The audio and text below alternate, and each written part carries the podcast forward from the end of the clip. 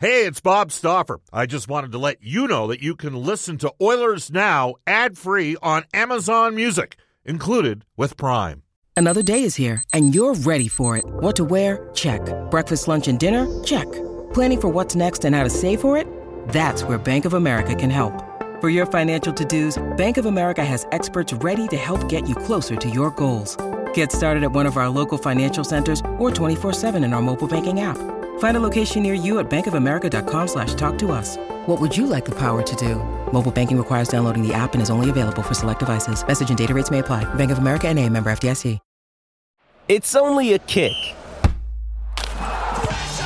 A jump. A block. It's only a serve. It's only a tackle. A run. It's only for the fans. After all, it's only pressure.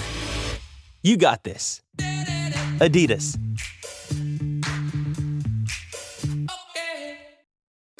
We return to Oilers Now with Bob Stauffer. Brought to you by World of Spas, Edmonton's number one hot tub and swim spa dealer. The ideal place to start your daily vacation on Oilers Radio. 630 CHED. So I brought it up, uh, 534 at Edmonton. Back-to-back games for the Edmonton Oilers against two teams that have played in the last four Stanley Cups, the Tampa Bay Lightning and the Florida Panthers. Both those teams no longer have their 2024 and 2025 first round draft picks. Tampa Bay traded uh, two number ones in 23 and 24 to get Brandon Hagel, and then a number one in 2025 with a 2024 number two and about three other, four other picks to get Tanner Jeannot. Florida traded the 2022 number one for Reinhart, the 2023 for Chiarot, number one, the 2024 number one for Giroux, and the 2025 number one is a huge package to get Matthew Tkachuk. And my question to you is so if the Oilers were to move the 24 and 25 first round picks, who do they go get? Text us on the Ashley Fine Florida text line. All right. We welcome back to the show. Courtesy of our friends at Horse Racing Alberta, Frank Seravalli. Come experience live standardbred racing at Century Mile Racetrack and Casino every Friday and Saturday. For more information, head to lowhorses.com. Hi, Frank. How you doing? Uh, pretty good, Bob. How are you? I'm good. I'm at Rogers Place. It's the uh, Oil Kings and the Swift Current uh, Broncos tonight. And just as long as Josh Filmon doesn't have six goals through the first two periods, uh, we should have a good game. The, What's better than that on a Friday night? Right. And uh, last year, uh, Josh got six in the first two, and it was quite. these. I actually text Ray Ferraro because he had the record at seven. Uh, all right. So Tampa and uh, the Florida Panthers. They're not really concerned about futures, are they? No, and two teams, funny enough, kind of going in different directions. How so? The Lightning are on the downswing and are hanging on for dear life, and the Florida Panthers are on the upswing and they're building. I think the Florida Panthers right now are the dark horse in the East to win the Stanley Cup. Yeah, I mean, Some might say they're not a dark horse because they went to the final last year. I mean, they finished first in the league the year before. And then last year, 17th, behind Calgary, missed the playoffs, but they went all the way to the Stanley Cup final. Uh, they do have three pending UFAs that they got to get signed. Uh, Sam, Reinhart's a big one. Reinhart's huge. Uh, Sam Reinhart, uh, obviously a guy that Pete Chiarelli, I'll give him credit, he loved years ago, and that was Brandon Montour. Abs- Pete absolutely loved Montour, and he loved Pageau. So he was right on those players.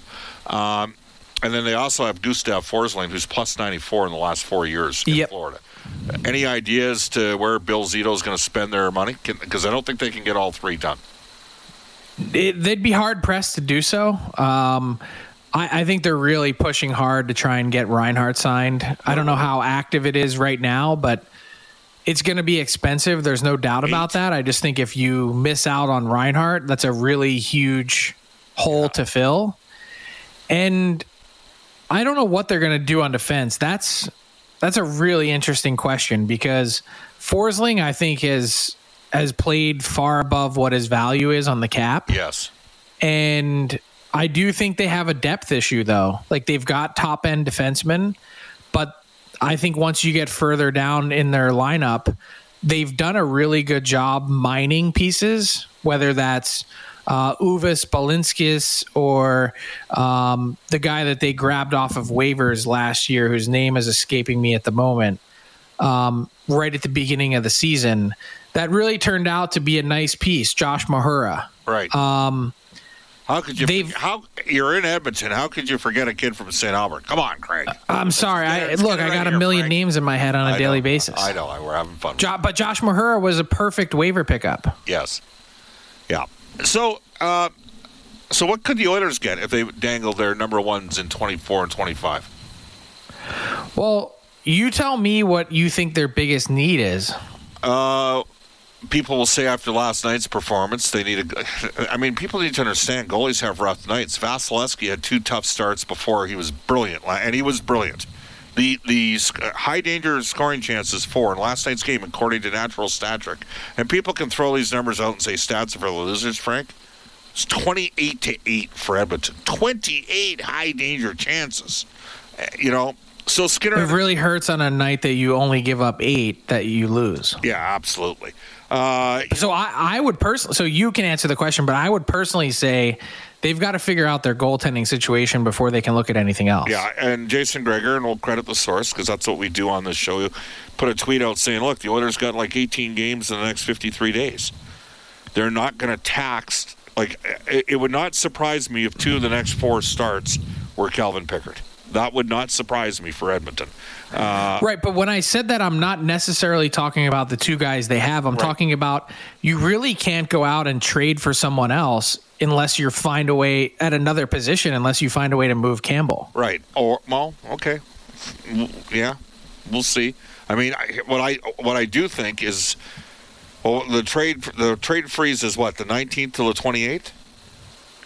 It's yeah, I think it's the 20th to the 28th. Yeah, the earliest that I envision Jack Campbell rejoining the Edmonton Oilers would be after the Christmas break when we get back, and the team is in Southern California at that time, Frank. So they're in San Jose on the 28th, and they're down in LA, and, Makes sense. and so that could be the window and the mechanism to do it. And the Oilers are going to have to move a forward off their. Uh, they haven't played Adam Erne at all of late. Yeah, that's kind of easy. that, yeah, that you would think in theory that would be easy.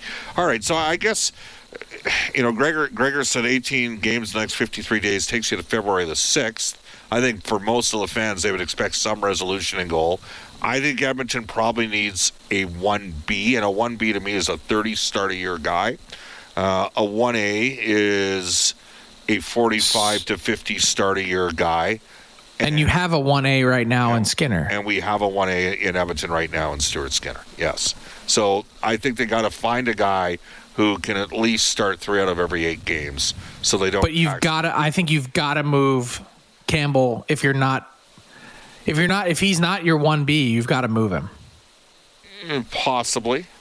I, I um, think that's honestly where one of their high end picks might go Yeah. Do you think, well, there's. because it's not just this year that it's a, it's an issue. Yeah, it's, Frank, it's, it's, I, I would debate with you if one first round pick gets it done. You're Oh, probably. I think it would. you, If if the LA Kings and I know it's in season and it's a little bit different, but if the LA Kings are able to move off of Cal Petersen and Sean Walker for a second, Cal Petersen had multiple years on his deal, you're two years. making the same as what Jack Campbell is. Um, how much was it? How much did Carolina have to actually pay in order for them to get a first round pick from the Toronto Maple Leafs, which ultimately turned out to be Seth Jarvis? Well, in real cash dollars, I think it was seven million dollars. It was four four million in real and six million on the cap.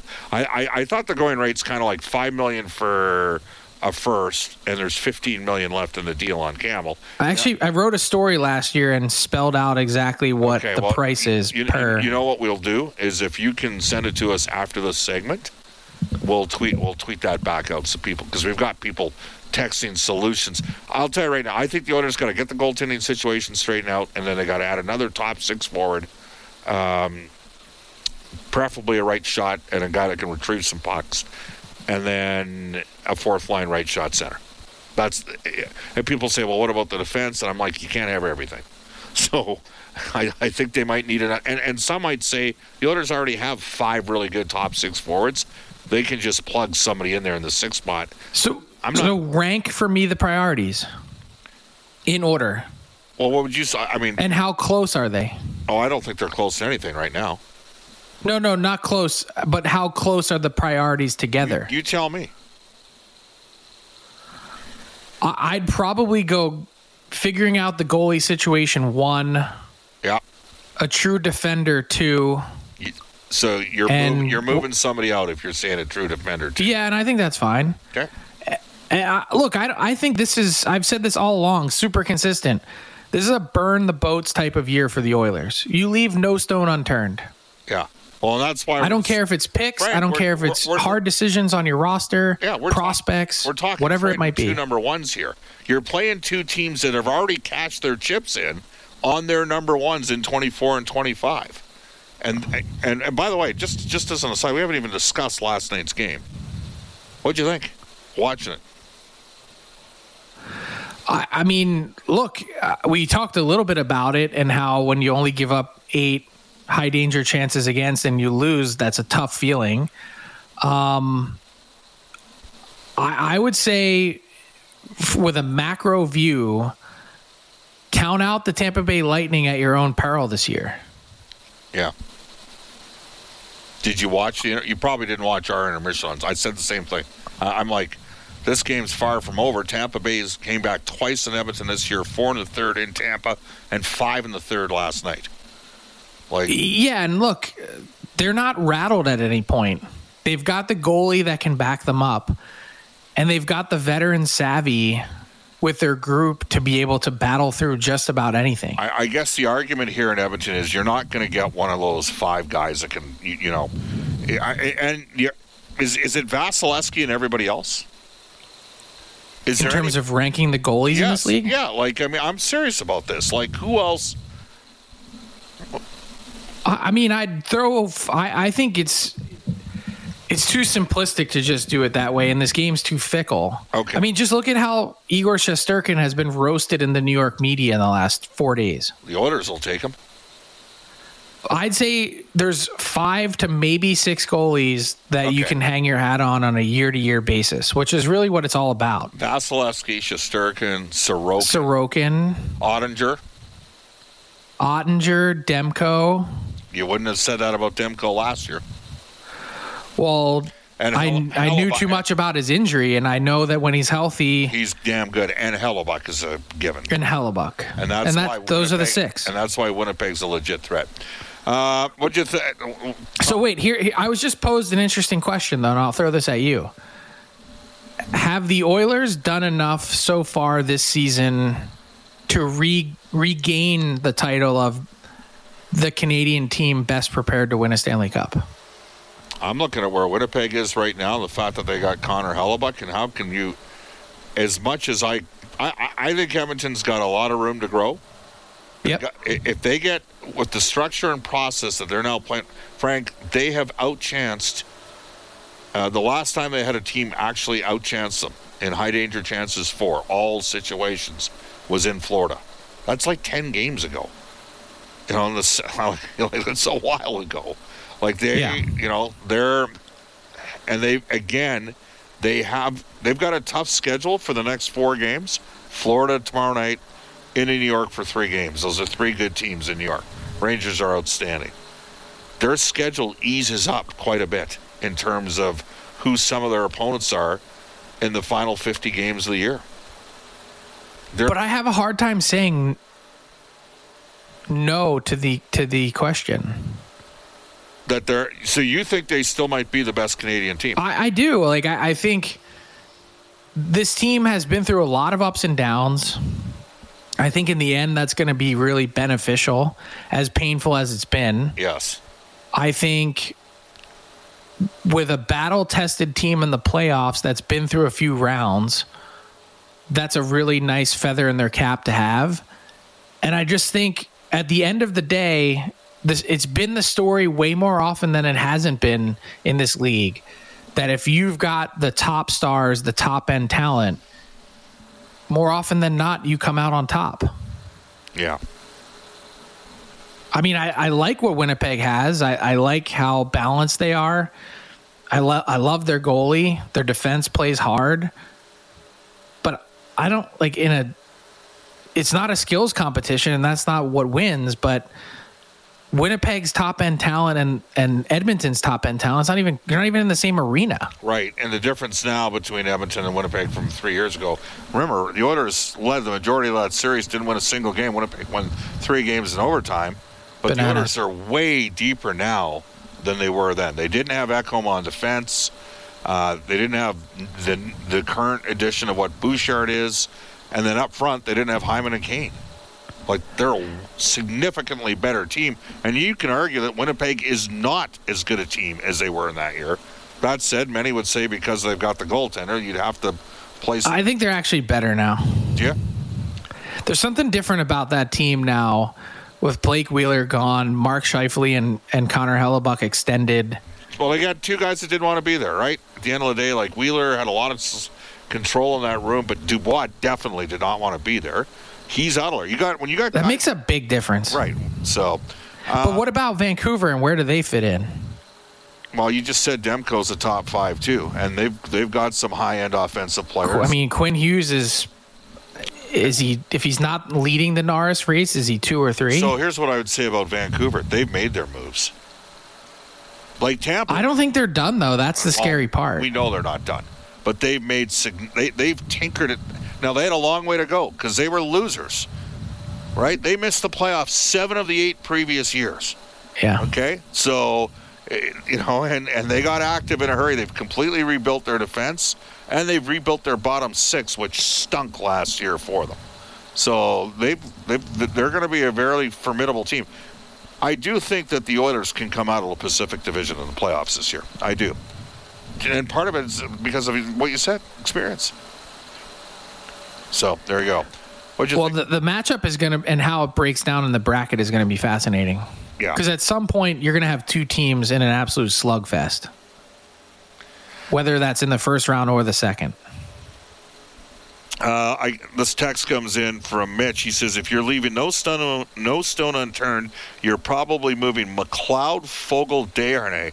I can live with CC as a number six. I need to get bigger and heavier and harder to play against up front. I think there's a lot of people that feel that way. Um, you know." For McLeod, Frank, he plays better in the playoffs than he does in the regular season. Not quite sure why that's been the case. What do you think? It's a the- good problem to have. yeah. So You're going to need guys, though. Like the Desharnais one surprised me. Not saying he's the end all be all, but you're going to need guys with this cap situation making near minimum money. Yeah. And he's been good. Uh, the Fizzler says, Bob, I totally agree that Skinner is a legit 1A. Like a full number one is a guy that can start 60 plus. A 1A can start for me 45 to 50. They definitely need to get rid of Campbell and bring in the legit uh, 1B. So for a lot of people out there, I think that's their priority. There is, there is a bit of a wild card in this, Frank. Right now, it's no in Nashville. Is it still going to be no in Nashville in February? For Juuse Saros? Yes. I believe it will be. Now, look, we don't have a track record or a playbook to base this off of because Barry Trotz has never been a GM before.